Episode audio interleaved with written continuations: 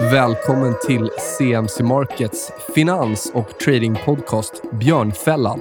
Vi som kör den här podden heter Nils Brobacke och Kristoffer Berggren och vi arbetar båda som analytiker på CMC Markets. CMC Markets är nätmäklaren som riktar sig mot dig som är intresserad av aktiv handel. Vi erbjuder handel i CFDer på aktier, index, råvaror, räntepapper och valuta i fler än 10 000 produkter världen över. All handel sker via vår kostnadsfria och prisbelönta handelsplattform. Vi finns nu i 17 länder och är börsnoterade på London Stock Exchange.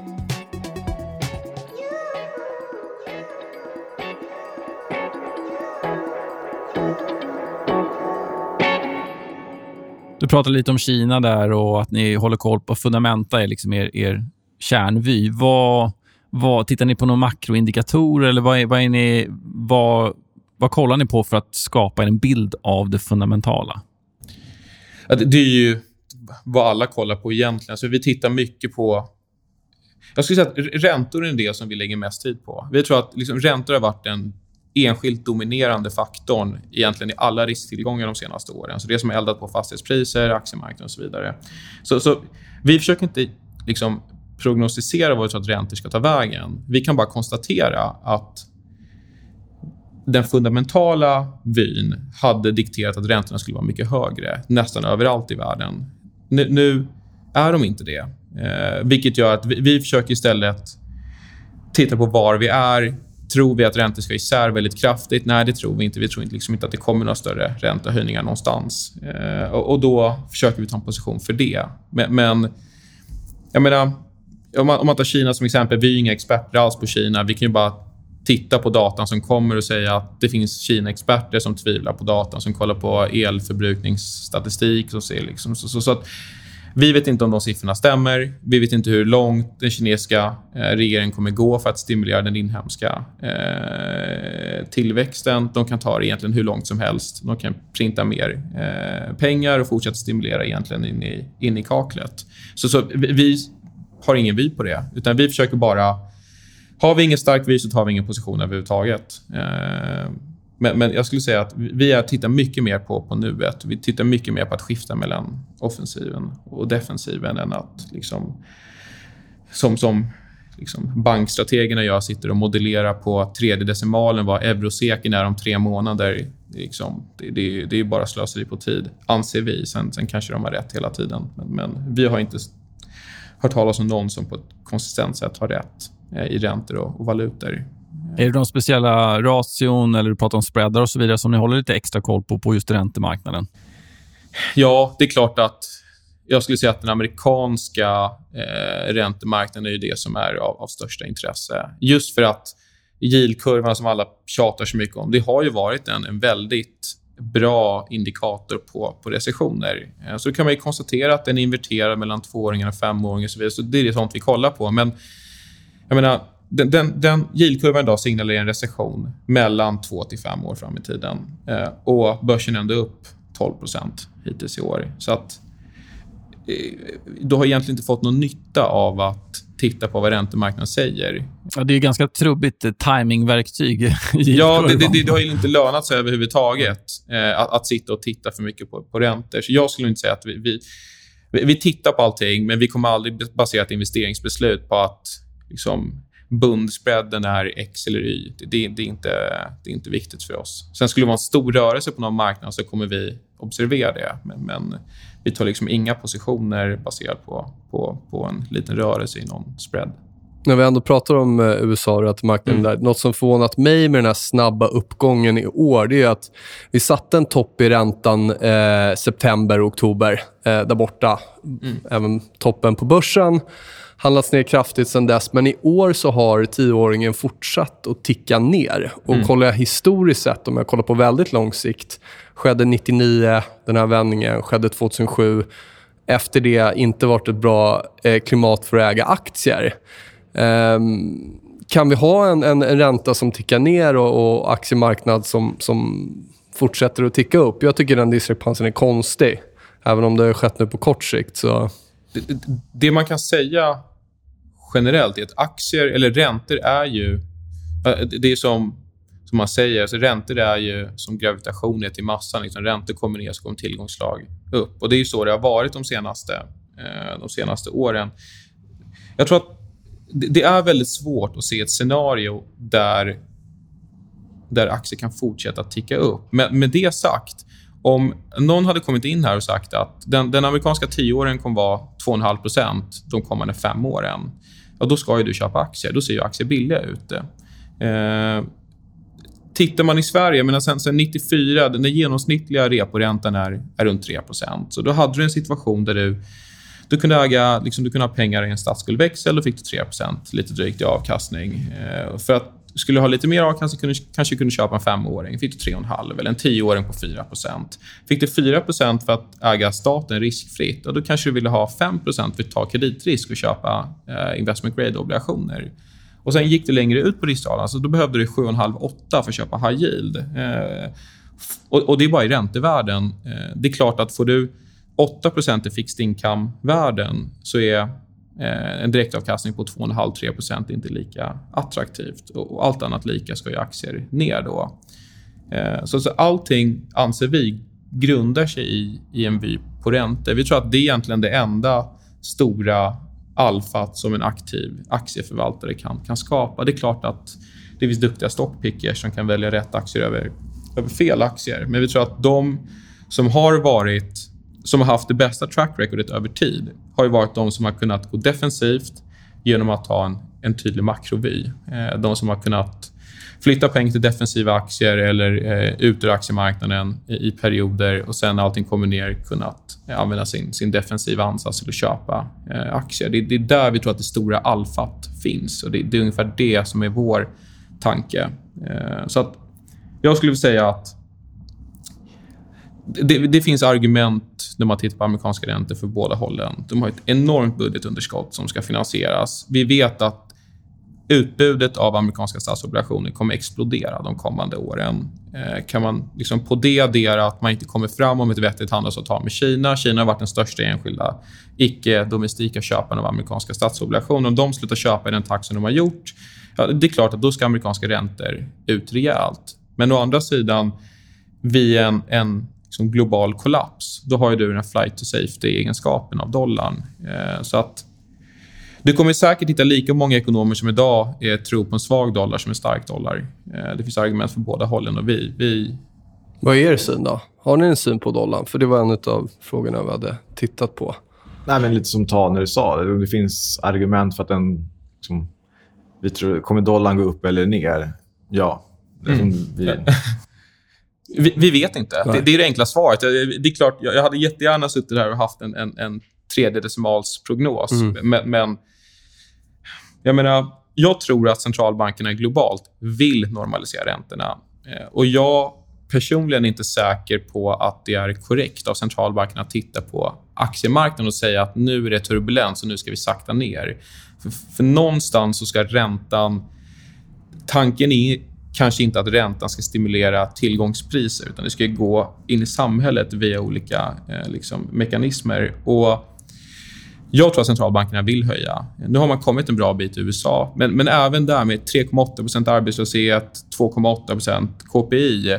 Räntan ska ju vara högre. Den ska ju vara 4,5-5% liksom för att det ska ha någon form av liksom, eh, realränta. Där, där vi står idag globalt, så det är väldigt mycket pengar varje år som urholkas i köpkraft av att du har en inflation som är liksom, 0 till 2% eller 2,5% globalt eh, Eh, medan du har eh, stora delar av världen som fortfarande har negativa räntor. Eh, så att varje år som, som fortlöper så har du en, en urholkning av köpkraften globalt. Och vi, vi tror ju liksom att det är... Man vill normalisera. Sen är frågan om man kommer kunna göra det. Liksom, världen har ju varit en sjuk patient som har fått mediciner av centralbanken. Och nu ska man ju vänja sig av den medicinen. Eh, och Frågan är hur, vad sidoeffekterna kommer att bli.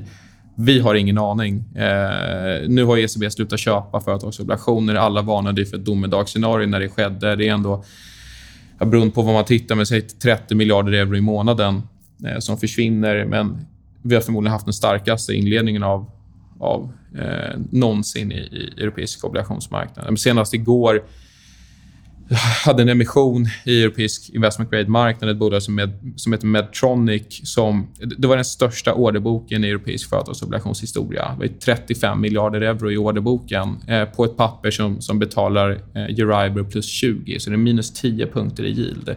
Och du hade eh, 35 miljarder euro i den orderboken som ville köpa ett papper som i den kortaste löptiden hade negativ avkastning tar man liksom ett steg tillbaka så är det helt absurt att, att det är här förvaltarna vaknar till och säger det här är så bra att jag måste lägga den största orden jag har lagt någonsin. Så att vi hade aldrig trott det om vi inte kunde se vad räntorna var med bara titta på, på ekonomidata så hade vi aldrig trott att räntorna skulle vara där de är. Eh, men här står vi och det är därför vi inte gör några makro, makroprognoser. Du skulle ha haft helt fel de senaste fem åren. Då hade det gått bort det rejält. Men skulle vi tro att svenska kronan skulle försvagas mot euron med 20-30% de senaste åren om man jämför svensk ekonomi mot, mot många delar av Europa. Vi hade, ju vi hade trott att det skulle vara det omvända. Eh, liksom där. Det intressanta med att suget efter den där obligationen det är mm. ju att nu är det lite mer positivt sentiment, men om det mm. blir verkligt negativt, mm. så är det då man kommer behöva centralbankernas pengar. När mm. ingen, som du nämnde tidigare, där det var ingen som liksom ringde Goldman, ingen som svarade på deras samtal. Nej. Problemet när ECB inte finns och suger upp mycket av den likviditeten, så mm. vad kommer man liksom prissätta det någonstans? Det är väl det. Ja, man kan, det är svårt att säga, det vet man inte. Jag är rätt säker på att om man tog 10 av de största obligationsförvaltarna i de här fonderna som la de här stora eh, ordrarna och frågat dem, hade du personligen lånat ut pengar till Medtronic på minus 0,10 så tror jag att alla hade sagt nej. Nu sitter de i fondmandat och de mer eller mindre är tvungna att köpa den här obligationen. Men, men det är egentligen ett det är ett symptom på vilken sjuk marknad vi har. Där man liksom lånar ut pengar till ett bolag som såklart har en risk, en inbördesrisk.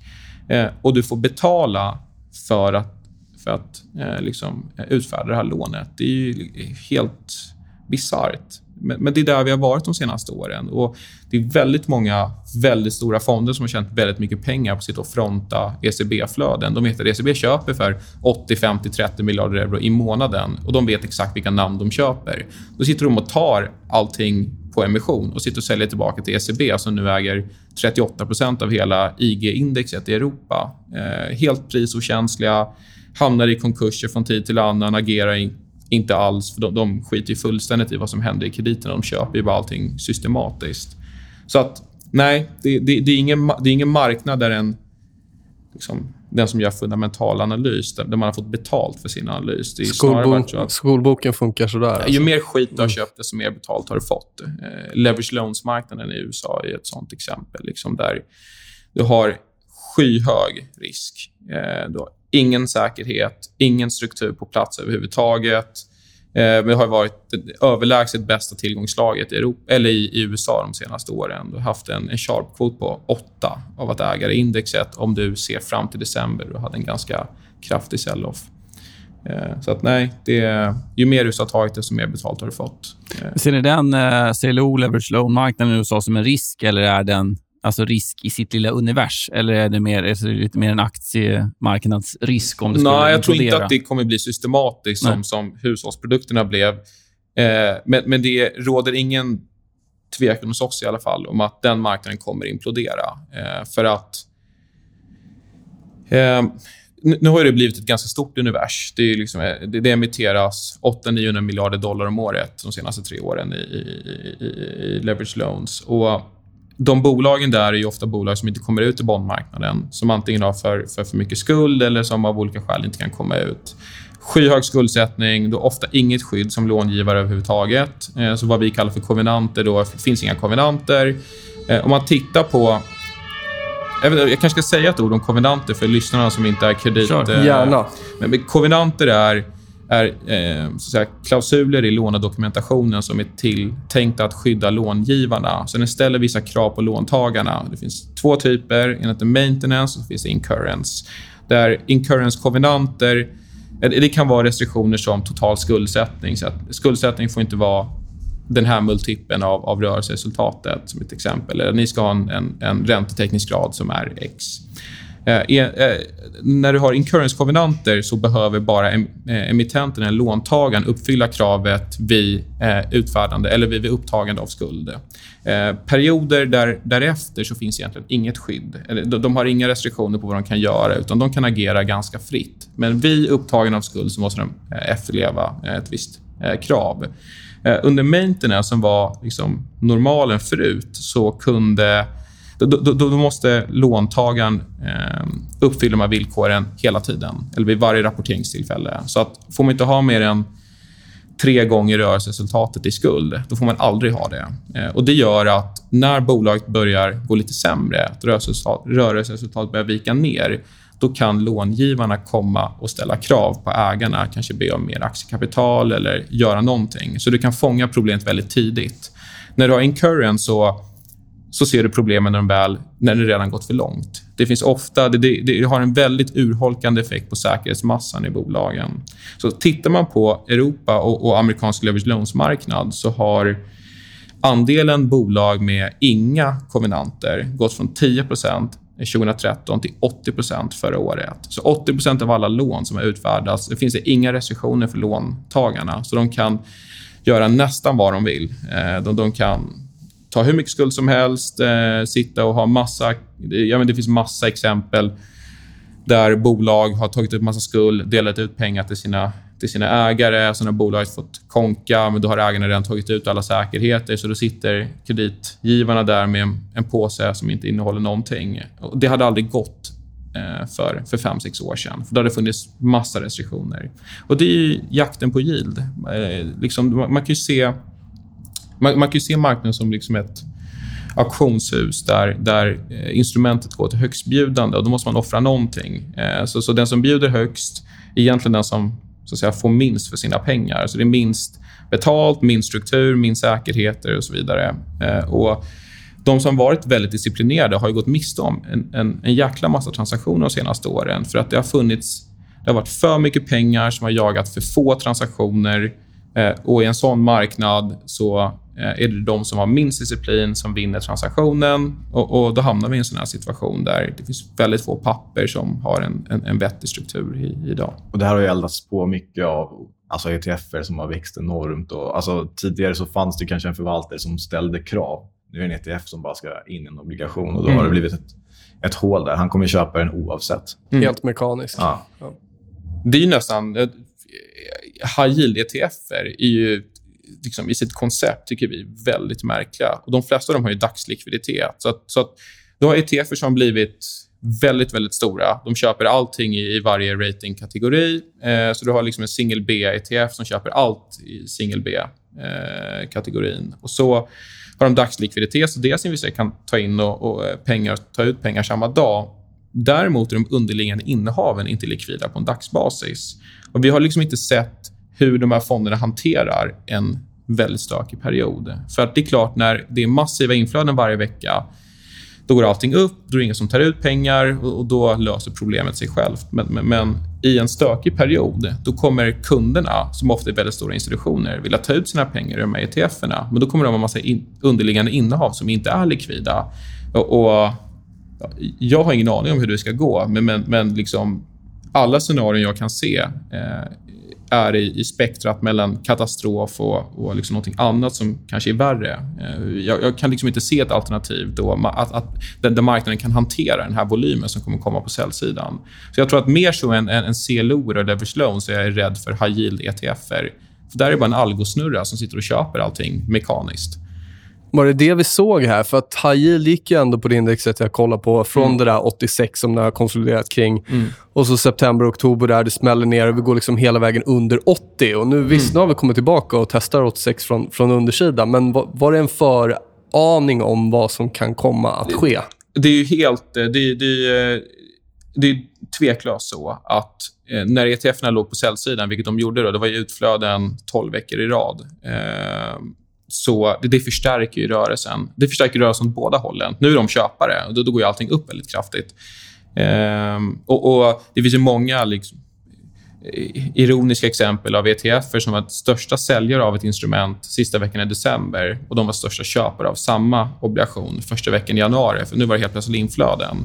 Eh, så de förstärker rörelsen åt båda hållen. Eh, och, och ja, vår ambition är kanske att kunna hamna på rätt sida av en sån där vi kan vara tagare av papper som, som många ETF kanske säljer. För vi vet att vi, det kommer vara, du kommer kunna ställa vilket pris du, du vill egentligen. Det var det vi gjorde i liten skala i slutet ja. av december som ändå har gjort att vi gått okej okay i januari mm. trots vår liksom, negativa ansats. Mm. När vi ändå är inne där på, på HYG High Yield, det är väldigt, eh, eller var i alla fall väldigt stor exponering mot energi där eh, mm. förut som jag vet det. Hur, hur ser ni på det? Är det något som har förändrats? Ja, det, det, det, är det fortfarande. Och det man kan säga är att eh, dels har ju du det generella problemet att många av de här eh, bolagen, det är även bolag utanför high yield och utanför energi, men de har lånat pengar för att köpa tillbaka aktier och dela ut pengar. Eh, och problemet med det är att vid något tillfälle ska, ska lånet betalas tillbaka. Tittar man i, i, i high yield-indexet eller i, i, inom energi så kan man konstatera att det är väldigt mycket pengar som har rest på obligationsmarknaden och sedan delats ut till aktieägarna eh, i, i, form av extrautdelningar och, och återköp. Och när du har en affärsmodell som kretsar kring att producera olja som är volatilt så, så kan du definitivt hamna i en perfekt storm där oljepriset kommer ner, eh, skulden kommer till förfall eh, och pengarna som du tog upp skulden för har primärt gått till att skapa aktieägarvärde, men det är liksom ingenting som producerar någonting. Du har inte eh, eh ska säga, borrat tre nya oljebrunnar som producerar något kassaflöde, utan pengarna har liksom läckt utanför systemet, utanför eh, kreditgivarens eh, räckvidd. Och, och, Det gör att vi, jag är helt säker på att det indexet kommer röra sig, särskilt energidelen av high yield-indexet kommer röra sig eh, kraftigt neråt när obligationen närmar sig eh, förfall. Eh, men, men det, det, är, jag ska säga att det är ett symptom för egentligen alla delar av, av obligationsmarknaden och kanske mest uttalat inom liksom, triple B-segmentet, svaga investment grade. För det är nog den, den del av obligationsmarknaden jag är mest orolig för. Eh, med orolig, det är där jag tror att de största riskerna finns. Eh, av, av, många skäl. Eh, men det är att det, dels har du ingen skydd, det finns inga kovenanter. Eh, du har effekten av att det är många cykliska bolag när vi går in i en recession, om vi går in i en recession, så kommer många av de här bolagen att ratas ner till high yield. Så det är dels en teknisk säljsignal för många fonder som inte får äga high yield. Eh, och i en illikvid marknad så kommer det inte finnas någon, några, några tagare runt värderingar. Så de kommer behöva ge ganska stora rabatter. Men, men också att jag menar, pengar har ju gått till ändamål som, som, som en långivare är, är rätt eh, bisarra. Eh, även där men hade man en, en, en, en vän som vill låna pengar av en för att liksom, ge dem till någon annan, eh, som är liknelsen till, till att betala utdelningar med, med lånade pengar. Problemet är bara att vid något tillfälle ska lånet betalas tillbaka. Så har du inte använt pengarna till ett kapitalskapande ändamål så, så kan ju du snabbt få det väldigt tufft. Så vi ser väl snarare en, en ganska stor och utbredd nyemissionsvåg eh, globalt när lånen kommer till förfall och bolagen ska betala tillbaka. Så alla extrautdelningspengar som har betalats ut de senaste åren, vi kan ju se att stora delar av dem behöver komma tillbaka via nyemissioner eh, för att betala skulden. Så det är liksom som ett nollsummespel. Eh, så, så, ja. Men tror att det kommer bli, om vi nu får en eh, ratingförändring av den här stora andelen BBB-ratade, tror att det också kommer dra ner de mer kvalitativa obligationerna i de alltså investment grade-segmenten. Absolut. Och kommer det då göra att man kanske kan plocka upp ganska bra bolag som bara vräks ut på grund av att... Ja, ja men så har det varit nästan i varenda stor sell-off vi sett i obligationsmarknaden. För allting säljer av ganska mekaniskt. Och det är klart att om du är en investment grade-fond som bara får äga investment grade och så har du tio innehav som blir high yield. Eh, marknaden för high yield-obligationer är mycket mindre. Alltså den, den tilltänkta slutköparen är, är färre till antalet, vilket gör att du kommer behöva sälja dina investment grade-obligationer för att få fram likviditet. Så, så, det brukar, det tenderar att bli så att man säljer det som är bra eh, i en sån marknad. Eh, sen skulle, skulle en sån sak ske i en marknad som av något skäl är väldigt, väldigt stark, ja, då kommer det säkert finnas köpare. Hade varit, är det ett bolag som blir nedratat i, i dagens marknad så finns det någon köpare någonstans för att hela systemet är så väl kapitaliserat. Men vi kan absolut se ett scenario där, där, där det här sker i en tuff marknad i samband med en recession där, där bolag ratas ner kategoriskt, där många bolag får det tuffare. Eh, och Då blir det inte bra för någon del av, av marknaden, varken high yield eller investment grade. Om ni skulle positionera er för det här, med, vi pratar leverage loan, vi pratar high yield och ja, de lågt ratade investment grade-bolagen. Hur skulle ni göra det? Skulle ni gå kort leverage loan-indexet eller vad, hur skulle ni... Det är så jäkla dyrt. Det är det som är problemet. Vi, vi tror nästan... Och, och, det kan hålla på hur länge som helst. Det är det som är det svåra med, med indexet. För, för de derivat du kan handla för att köpa skydd eller försäkring kostar ett par procent löpande om året. Så betalar du 5 procent om året för ett skydd det är, rätt, det, är, det är rätt mycket i en nollräntemiljö. Så vi tycker snarare att den, den, bästa, det bästa skyddet är att inte vara exponerad överhuvudtaget. Att kunna vara en köpare, att kunna vara en, liksom en likviditetsleverantör i en marknad där alla andra är säljare. Och Det är bara att ha cash eller ha beredskap. Man behöver inte ha cash. Man kan köpa väldigt korta defensiva obligationer. Det får någon avkastning i alla fall. Men, men eh, så återigen på poängen om offensiv och defensiv. Kombinerat med aktieindexputtar. Ja. Det är väl det som vi har identifierat som den absolut billigaste hedgen för att hedga en, en kreditportfölj över tid också. Mm. Eh, det är de mest likvida tillgångslagen, det är de liksom billigaste optionerna man kan köpa. och när det verkligen behövs, vid de riktigt, riktigt stora korrektionerna, så ger de ett lika gott skydd som de här mycket dyrare kreditderivaten.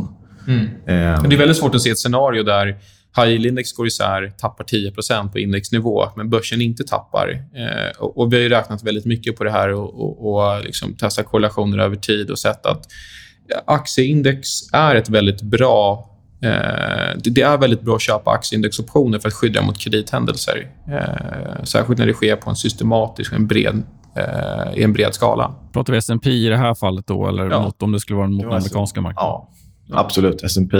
Eh, men ja, vi, vi kollar egentligen på alla, alla olika typer av liksom, breda aktieindex och kollar lite grann vart är det mm. billigast för tillfället. Nu har vi ganska mycket OMX ändå eftersom vi har en väldigt stor nordisk portfölj av eh, krediter i, i våra fonder. Mm. Men, men, skulle du vara exponerad mot de här dollarkrediterna som du pratar om, då skulle jag absolut använda mig av S&P puttar Vi är ju ett, eh, Sverige är ju ett eh, aktieland. Många älskar ju aktier i, i det här landet. Men hur det här blir lite mer kanske på personligt plan eller om man har en stor portfölj eller någonting. Men hur tycker, eh, hur tycker ni man skulle använda optioner för att kanske ja, men egentligen ta hand om portföljen, effektivisera portföljen kanske? Två klassiska liksom, grund, grundstrategier som de är väl rätt allmänt kända. Det är att ställa på innehav. Ehm, så arbeta med att ställa calls på, på innehavda aktier. Ehm, OMXS30-bolagen tror jag, om man gör det liksom frekvent över tid, borde kunna ge någonstans mellan 5 12% extra avkastning årligen per aktie. Eh, bara genom att liksom kontinuerligt sitta och ställa eh, uppsidescalls. Många som kanske känner att ja, den här aktien har jag ägt länge, jag vill inte, jag vill inte missa om budet kommer. Då kan man jobba med callspreadar. Eh, I det fallet. Sen så om man då har ställt en call så är det egentligen bara som din aktie gick upp och du sålde den vid den nivån. Då kan du antingen välja att rulla din call vidare. Du kan liksom bara rulla, köpa tillbaka den där kolen du utfärdat och så ställer du en ny högre upp eller liksom en annan månad lite längre bort. Gör om liksom samma trick. Eh, eller så säljer du aktien där och så utfärdar du en putt eh, längre ner och liksom ligger och försöker bottenfiska tillbaka aktien. Eh, så det är egentligen kombinationen av de två som jag tycker är vad man ska göra om man har en långsiktig aktieportfölj man har suttit med länge. Ställa calls på innehaven, kanske använda lite puttar för att bottenfiska tillbaka aktier som man har sålt. Om du har cash då, men du vill inte köpa in dig just vid den här nivån, säger vi. Alltså, du ställer inte naket. Du har inte aktien, men du är villig att köpa den om den verkligen når till en viss nivå. Vad tycker du om den strategin? Eh, om, om den kommer ner, menar Exakt. du? Eh, ja, men då ställer man ju... Du vill inte ställa putten naket? Nej, det jag menar är att jag har inget innehav att ställa mot, utan det jag har är pengarna att köpa in det för om det nu är så att vi tar oss dit jag yes. tänker att vi ska ta oss. Om du gör den här bottenfiska med puttar-strategin. Ja, ja. ja, så du ställer en... Säg att eh, Ericsson handlar i 78 kronor om den kommer till 70 tycker jag att där vill jag, där vill jag, det är ett bra läge att plocka in den. Och Kommer inte dit så tar jag gärna de här två extra kronorna löpande. Mm. Då ställer du den putten. Och så har du pengarna på sidan om. Kommer ner så kommer din aktien billigare. Annars har du tjänat lite pengar ändå fast du inte var med i aktien. Så det är de två eh, tycker jag man kan hålla sig till. Liksom. Det är svårt att se att det ska bli väldigt dåligt. Alltså är man fundamentalt positiv till Ericsson eller H&M eller vad det kan vara på en viss nivå och aktien handlar över det, så blir det nästan... Ja, det är klart, skulle aktien kollapsa är det inte bra. Eh, Men, men även där, är man långsiktig så kanske inte det gör någonting om marknaden skulle sälja av ax- Ericsson går till 50. kanske inte det gör så mycket. Men, men händer inte det, då har du fått några kronor under tiden. Det kommer ju fortfarande vara bättre än att ha köpt aktien då den kollapsar. Exakt. Eh, Nej, men det viktiga där är ju att man ska göra det bara om man är beredd att köpa den nu, Absolut. egentligen. Mm, och att man har täckning för det. Man kanske inte ska... Och det var där som jag sa att om du har en, en, en, en portfölj med massa aktier som du är långsiktig i och har ställt en call. Det är kanske först när den callen blir överflyglad, du blir löst, du säljer av aktien, så kanske du börjar bottenfiska tillbaka den. Med att du har ju fått pengar när du sålde den, så försöker du köpa tillbaka den lite billigare och plocka in lite putspremie för de pengarna under tiden. Så man kan arbeta så. Vi har sett massa case där du har liksom långsiktiga portföljer som har ägt... Eh, ja, men du, du kan ta nästan vilken large cap-aktie som helst i, på MX30. Eh, sätt en aktien avkastar 15% om året. De som har haft en systematisk strategi att ställa på sina innehav har väl genererat i runda slängar, 6 till 10-12% extra i avkastning om året bara för att sitta och, och, och ställa på ett innehav. Eh, så att det är ju någonting som genererar... Och ut, utlandet gör man det väldigt mycket. Alltså det är väldigt många pensionsbolag som sitter och gör det här i väldigt långa aktieportföljer och tjänar 5, 6, 8, 12 procent mer beroende på vilken typ av innehav det är. Eh, När jag satt som market maker så uh, det handlade det någonting som eh, kallas... Liksom, tyckte om att handla någonting som liknas vid dispersion. Uh, där, där du är lång massa index, eller aktieoptioner och kort indexoptioner emot. Så du egentligen sitter och ja, men spe, det, det spelet. Och där, så fort en aktie rör sig så är det alltid i din favör. Eh, och, du, och så sitter du och försöker hoppas att, aktie, att index totalt sett inte rör sig. Eh, så jag vill egentligen alltid få in så mycket eh, optioner som möjligt. Att folk skulle ställa optioner. Och höll på och tjatade om det här jättemycket och försökte få förvaltare att ställa på sina innehav. Eh, för att det passade också min eh, market making-strategi. Eh, men jag förstod inte hur folk kunde sitta och säga vi är i en lågräntemiljö, det finns ingen yield någonstans. Men jag vill inte ställa på innehav heller. Det var... Mm. Ge bort de procenten ni pratar om på år. Ja, det, alltså, I låter ju- vissa fall är det mycket mer än 6% alltså, Det finns ju liksom höga tvåsiffriga procenttal Allt i beror ju på hur Mm. volatil aktien är i, i, i grunden.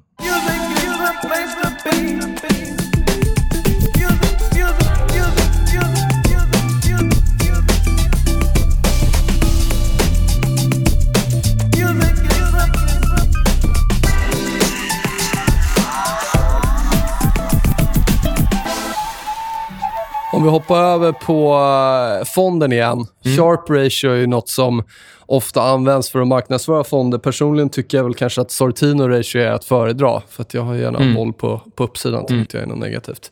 Men oavsett, sharp ratio. Ni har ju haft eh, i några av fonderna eh, fantastiskt sharp.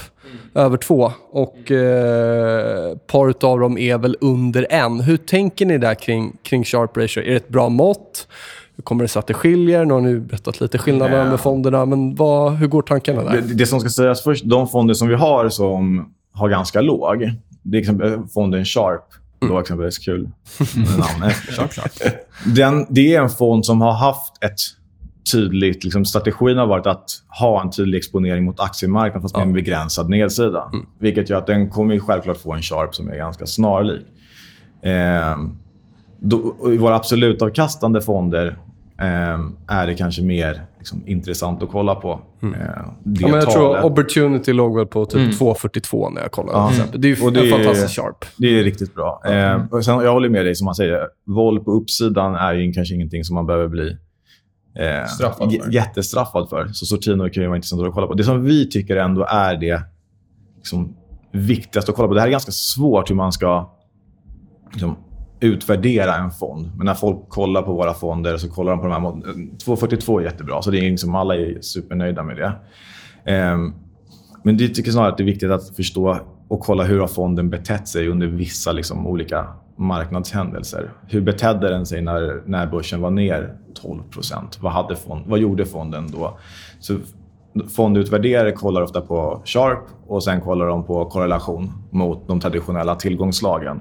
Där tycker jag att man ofta gör ett liksom, litet fel när man kollar korrelationen över tid. Det är helt irrelevant om en fond korrelerar mot börsen om börsen går upp hela tiden. Du vill ju bara veta vad som händer när börsen går ner. Eh, korrelerar de då? Eh, så där, där är väl ett till sån här utvärderingsmått som vi inte riktigt eh, håller med om. Sen så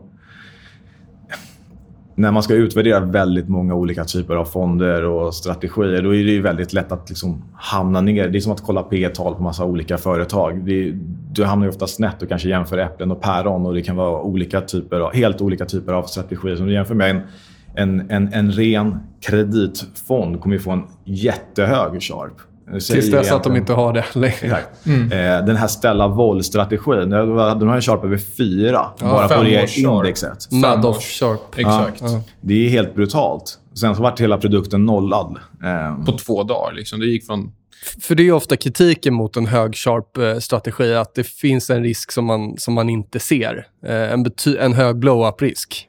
Absolut, särskilt de senaste åren när i princip alla risktillgångar har gått upp i värde. Eh, så, så de här shortval-produkterna är ju utmärkta exempel där de hade en femårs på över fyra och sen blev de nollade på två dagar. Eh, så det är klart, jag menar, ska du sälja en sån fond, då kan du säga att vi tror att den här kommer ha en sharp på fyra över tid, men det finns en risk att du över en tvådagarsperiod tappar 100% av ditt kapital.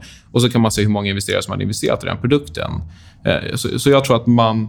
Det är klart att vi är nöjda över att visa höga sharp-kvoter, mm. men Eh, det, det är ändå någonting inom mig som...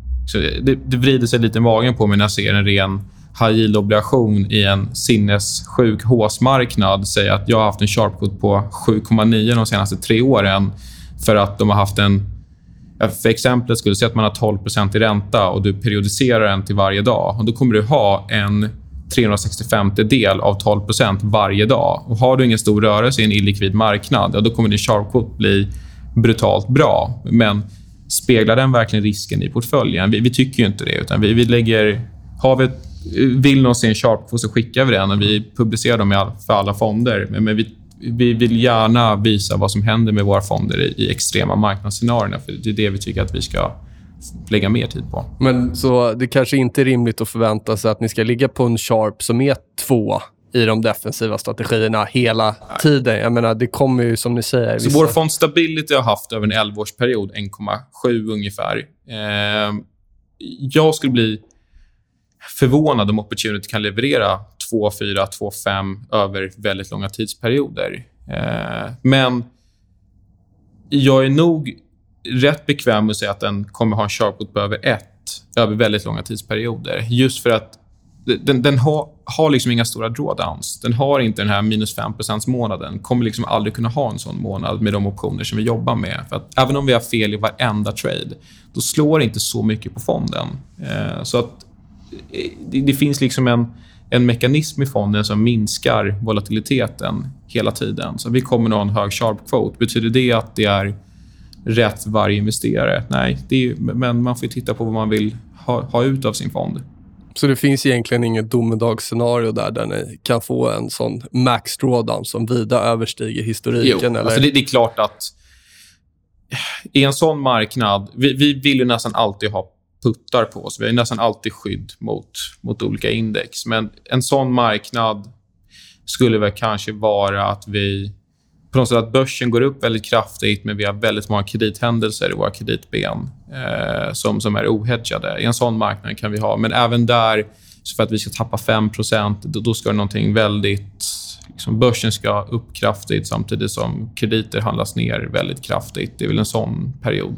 Ja. Ehm, vi, vi, vi, vi arbetar verkligen aktivt med det här kapitalbevarande och många av våra investerare skulle förmodligen bli rätt ledsna om det kom ett liksom en, en period där vår fond hamnade väldigt mycket på minus. Med det sagt, skulle jag låsta pengar och inte daglig likviditet, då skulle jag nästan just nu välkomna det scenariot. För jag vet att det är den marknad som vi går och väntar på. Och, och den marknad där vi skulle liksom tappa några procent på fondnivå i den fonden, den är så extrem att den stora kassan vi har kommer kunna omsättas mm väldigt bra. Få väldigt fina möjligheter att, att, mm. att investera. Det är jätteviktigt. För har vi 55 cash i en fond, för att vi ska kunna komma ner mot en mer neutral kassaposition, då måste vi använda kassareserven. Och vi kommer bara använda den i en marknad där vi känner att värderingarna kommit ner. Eh, men det kan ju också vara så att vi tar en del tapp i existerande innehav för att hela marknaden säljer av. Eh, så att jag tror att... Eh, och därav på din tidigare fråga om vi vill vara nära våra institutioner. Vi, vi tror att vi är så pass nära våra investerare att vi, kommer nog inte ha något större utflöde en sån period. För att vi kommer ju vara... Jag tror perioden därefter kommer bli exceptionellt bra i en sån fond. Men, men det betyder inte att vi alltid kommer komma in på botten. Utan vi kommer ju gå från 55 till säg, 10% över en liksom, en månadsperiod. Vilket gör att vi kommer snitta ner oss hela tiden och vi kan ta lite tapp längs vägen. Men jag, jag tror att en, en, en en viktig poäng är att jag menar, i aktiemarknaden det är ju mer en popularitetstävling. Du kan ju tycka att ett bolag är värt 20, men om ingen annan tycker att det är värt 20 eh, och den står i 10 idag, då kommer aktien stå i 10 för alltid. Så då kommer du ha fel, även, även om du har helt rätt i din analys. Men i obligationer eller i företagsobligationer så spelar det ingen roll om hela världen tycker någonting annat. Om du köper ett lån och du har rätt, så kommer du få tillbaka alla dina pengar. Eh, för, för det är ett kontrakt mellan dig och låntagaren.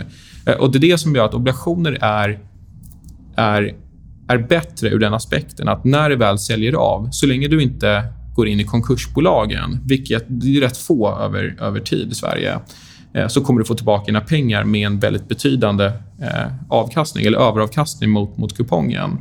Eh, så att det är egentligen där. Vi kommer nog förmodligen inte gå in och köpa massa aktier efter en sån sell-off. Utan vi, kommer, vi kanske köper något aktiederivat, men vi kommer förmodligen vara tagare av rätt många stressade obligationer eh, där vi gör vårt arbete och där vi hamnar i slutsats att bolaget inte kommer gå i konkurs. Kommer ni, för att gå från 55 till 10% i cash mm. är ju väldigt stor, det är en mm. väldigt stor skillnad. det är mycket pengar som ska in. Om vi nu säger att ni snittar ner på det sättet, eller man ska mm. uttrycka det, och sen så fortsätter det ner. Kommer ni fortfarande ha samma vad ska vi säga, maximala riskexponering? Kommer ni öka andelen derivat i takt, samma takt som ni ökar exponeringen på kredit så att ni inte kan mm. torska mer än 5% om det liksom fortsätter? Krediterna och derivaten det är ett samspel hela mm. tiden på Atlant. Och mm. Börjar det komma en stressad eh, liksom marknad där vi, där vi ökar på kreditbenet, då får vi per automatik en mycket högre carry vilket gör att vi kan använda mycket, mycket mer pengar för att köpa derivat. Mm. Vilket, det, det, skulle vi absolut göra. Ehm, de, de, de två benen samarbetar liksom hela mm. tiden. Ehm. Så vi kommer öka vårt skydd sekventiellt. Det, det, det, det är en ganska... Alltså, eh, säg att vi skulle öka kupongavkastningen i fonden från säg 3 till 5. Så får vi 2% extra. För de 2% kan vi köpa... Det räcker med att vi skulle använda 25 punkter av det. 0,25 till 0,5% av den extra avkastning vi får. Och, det skulle skydda fonden. Det skulle räcka för att skydda all risk vi har tagit. Så de optioner vi handlar, eh, du, du kommer väldigt långt på 0,5 av fonden. Du får väldigt mycket optioner, väldigt mycket skydd. Eh, så det, det, det är där det här samspelet är väldigt, väldigt bra. För du får en väldigt, så här, väldigt konvext nedsidesskydd eh, för ganska lite betalt. Där antingen går börsen ner mer och då tar vi en del tapp i våra krediter, men då kommer de här optionerna explodera i värde. Eller så vänder marknaden upp och då, tar vi, då tappar vi allting som har köpt de här optionerna för, men då går förmodligen krediterna upp ännu mer. Är det någon eh, speciell händelse i marknaden eller någon speciell trade som ni vill nämna som har påverkat er eller som ni tycker är intressant för våra lyssnare att höra om? Yeah, vi kan väl nämna... Vi hade en tuff period under slutet 2015, början av 2016, där vi hade för oss ett väldigt stort tapp. I, Då var i, du där, Tonne, men ja, du hade inte klivit på än. Nej, nej jag, jag, började precis där i slutet av 2015 och då satt vi ett antal obligationer exponerade mot den norska oljesektorn och det som slog oss var hur snabbt likviditeten försvinner. Eh, för jag skulle säga att likviditeten var nog majoriteten av allt tapp vi tog där. För att Eh, alla ville ur allt som hade med olja att göra. Och det gick liksom inte att sälja något som hade med olja att göra. Så fick man sälja det som var bra, för att vi hade utflöden som alla andra. Eh, så jag tror att den stora lärdomen... Sen kom vi ikapp. Vi kom igen väldigt bra. Eh, så vi har fortfarande... Vi är fortfarande den fonden är fortfarande den enda hedgefonden i Sverige som aldrig haft ett minusår, trots att vi hade ett katastrofalt tapp i början av året. Så, så liksom. men, men det man kan konstatera är dels att vår riskhantering eh, hade brustit lite. Vi skulle inte ha så mycket exponering mot, mot den sektorn. Men, men mer så att när likviditeten försvinner i vår obligationsmarknad i Norden, då försvinner den på riktigt. Eh, och, och det, det, är ju en väldigt, det blir en väldigt dyrköpt lärdom, men någonting som kommer bli jag tror att det är, eh, det är det som har gjort att vi är väldigt defensiva idag. För Vi vill aldrig vara en säljare i en sån marknad igen, utan vi vill kunna vara den som sitter och ställer köpsidan. För tittar man Vänder man på det och tittar på de fonder som gick bäst så är det, det är nästan inga dagshandlade fonder, men eh, eh, företagsobligationsbenen hos försäkringsbolagen som satt och var nettoköpare januari, februari 16, de levererade avkastningen på 10% plus eh, det året för att de satt och köpte allting när alla andra behövde, behövde sälja. Så vi vill ju eh, vara på deras sida i, eh, i en sån marknad. Som det blev i december här 2018 då? Ja, men precis. Det är ett jättebra exempel. För där tog vi nästan inget tapp alls. Eh, eller förhåll, väldigt, väldigt små tal. Men köpte allting eh, som, som sen kom tillbaka i januari. Och det finns inga garantier för att det ska komma tillbaka. Det hade kunnat fortsätta ner och då hade vi fortsatt. Vi hade runt 62-63% cash då i slutet av december. Så vår tanke var att liksom arbeta ner oss. Sen vände marknaden upp egentligen direkt 1 januari eller första handelsdagen i januari, så att vi, vi kunde inte komma ner mer. Men, men det, det, är så vi vill jobba. Liksom, spela det här pendelspelet när alla är säljare, vi köpare. Men upplever du det som frustrerande att inte få gå in, så att säga? Eller är det bara skönt att jag vet att jag ska vänta på den här rörelsen på nedsidan, då går jag in? Nej, men det är klart att det är frustrerande för oss båda att sitta. Vi, vi, vi vi får inte betalt av våra investerare för att sitta och ha 60 cash. Eh, och Vi har haft det väldigt länge. Så det är klart att det är frustrerande. Men jag tror att den, den stora risken är att man gör felinvesteringar för att man är frustrerad och man vill liksom in i marknaden. Och Det här liksom FOMO, fear of missing out, jag tror att det är... Vi vill, det var det som hade lett oss lite in i den här situationen vi hamnade i slutet 15-16. Att vi, vi hade en defensiv position som vi sen eh, slutade med eh, och, och, gick in i papper som vi kanske inte skulle ha ägt. Eh, så jag tror att vi kommer aldrig hamna där igen, där vi går in i papper som vi fundamentalt tycker är övervärderade bara för att de går upp i värde. Eh, så det är väl, det är väl den stora eh, lärdomen av en sån period. Mm.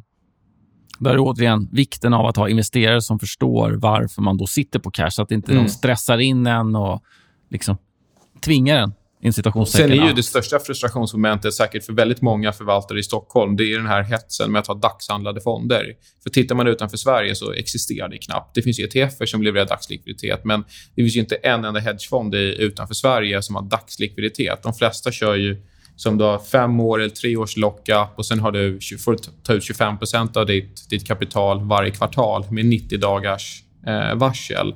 Så i teorin så har du pengar i 5, 6, 7 år. Och det gör att man, man, jag är rätt säker på att vi nästan hade kunnat dubbla avkastningen om vi kunde ha 100% illikvida tillgångar. Eh, men, men, men, det är ju det är så marknaden är i Sverige. Alla investerare vill ha dagslikviditet och då, då måste man dra ner. Eh, vi måste ha mycket mer cash och vi måste ha eh, positioner som i alla fall i teorin är, är, är likvida. Så det är nog det största frustrationsmomentet. Vi försöker bara finna oss i det. Men, men det, det, är nog, det, det, är rätt tråkigt, tycker vi, att det är så mycket fokus på det i, i Sverige bland institutionella hedgefondinvesterare. Nikos, har du någonting från desken eller tiden som market maker där du liksom kände att bra att jag var med om den incidenten. Jobbigt just då, men i efterhand så känns det bra. Varje dag kanske? Ja. eh, som market maker... Nej, men det, var, alltså det var en enormt bra skola. Eh, nu är det market maker på en bank. Det betyder att när det kommer vissa kunder som är väldigt viktiga, då, då har du liksom inget val. Det är många gånger som du får en stor position som är alldeles för stor för marknaden. Du kan liksom inte hedga den, du får leva med den för att en viktig kund till banken ville ta andra sidan. Eh, det, det gav ju en väldigt bra kunskap av att liksom hur obekvämt det är att sitta med en liksom, för stor position. Ehm, men det, det, det gav det ju också... Jag ska säga, det gav det ju också en, det är en stor lärdom i att sitta med ett enormt kortgam med ett litet illikvid aktie med budrykte i sig. Mm. um. hur, hur hanterade du det? Du satt bara på och hoppades på det bästa eller gick du... Alltså, hur försökte du få bort risken i den? Eller? Eh, men det är ju att försöka göra, men det är ju frustrerande att så fort du försöker hedga lite delta flyttar du aktiekursen mycket mm. mer. Så det blir egentligen, det är kanske ett budrykte i ett bolag. Varje gång som du köper aktier så flyttar du kursen mer än vad du har lyckats köpa aktier för. Så ditt delta bara ökar hela tiden medan du liksom försöker köpa in aktier. Det är, när man har suttit där några gånger och känt den liksom svetten. Det är återigen det som jag sa innan, det här ödmjukhet inför positionstagande. Mm. Så att hantera de här stora, eh, stö, större liksom kortgammer i illikvida aktier när det, när det händer och bränner till, det, det var väldigt nyttigt. Eh, sen, är, eh, sen är det en extremt rolig miljö att sitta på ett liksom, marketsgolv och handla aktier hela dagarna. Så det var en sjukt kul tid. Eh, en annan stor lärdom som jag har med mig liksom vidare från den market making-perioden var ju kanske att du måste bli väldigt agil och snabbtänkt och försöka förstå hur du liksom kan lösa saker på andra sätt. För om det kommer in någon och köper av dig en stor position i någonting så kommer du aldrig kunna gå och täcka exakt samma position. Utan du måste försöka tänka hur hedgar den här på något annat sätt. Eh, och Det har jag liksom fått med mig eh, vidare nu liksom in i förvaltningen. Att jag kanske inte sitter och kollar på just OMX-puttarna slaviskt. Utan I och med att du kunde bli lyft på massa OMX-puttar av en kund, då var du väldigt snabb på att förstå liksom, hur ser skew-nivåerna ut, hur ser våldnivåerna ut på de andra liksom, i världen. Kan jag bygga ihop någon korg här som kanske till och med är bättre, där jag kanske gärna skulle vilja vara kort OMX emot och sådana saker. Um, så, så, så, den här liksom snabb, snabbtänkheten kring hur liksom du kan använda dig av massa olika produkter för att hedga kanske någon snarlik risk, det, det har jag fått med mig. Eh, nu då kanske snarare i, från eh, andra hållet där jag liksom kan tycka att den här är mycket bättre att köpa än den här. Så det är ett bättre sätt att leta liksom värde. Det där var ju en extremt matnyttig och intressant eh, intervju. Så att vi riktar ett stort tack till Nikos och Taner för att ni kom hit och eh, ja, pratade räntor och derivat med oss. Otroligt spännande. Tack grabbar. Tack så mycket för att vi fick komma. Stort tack.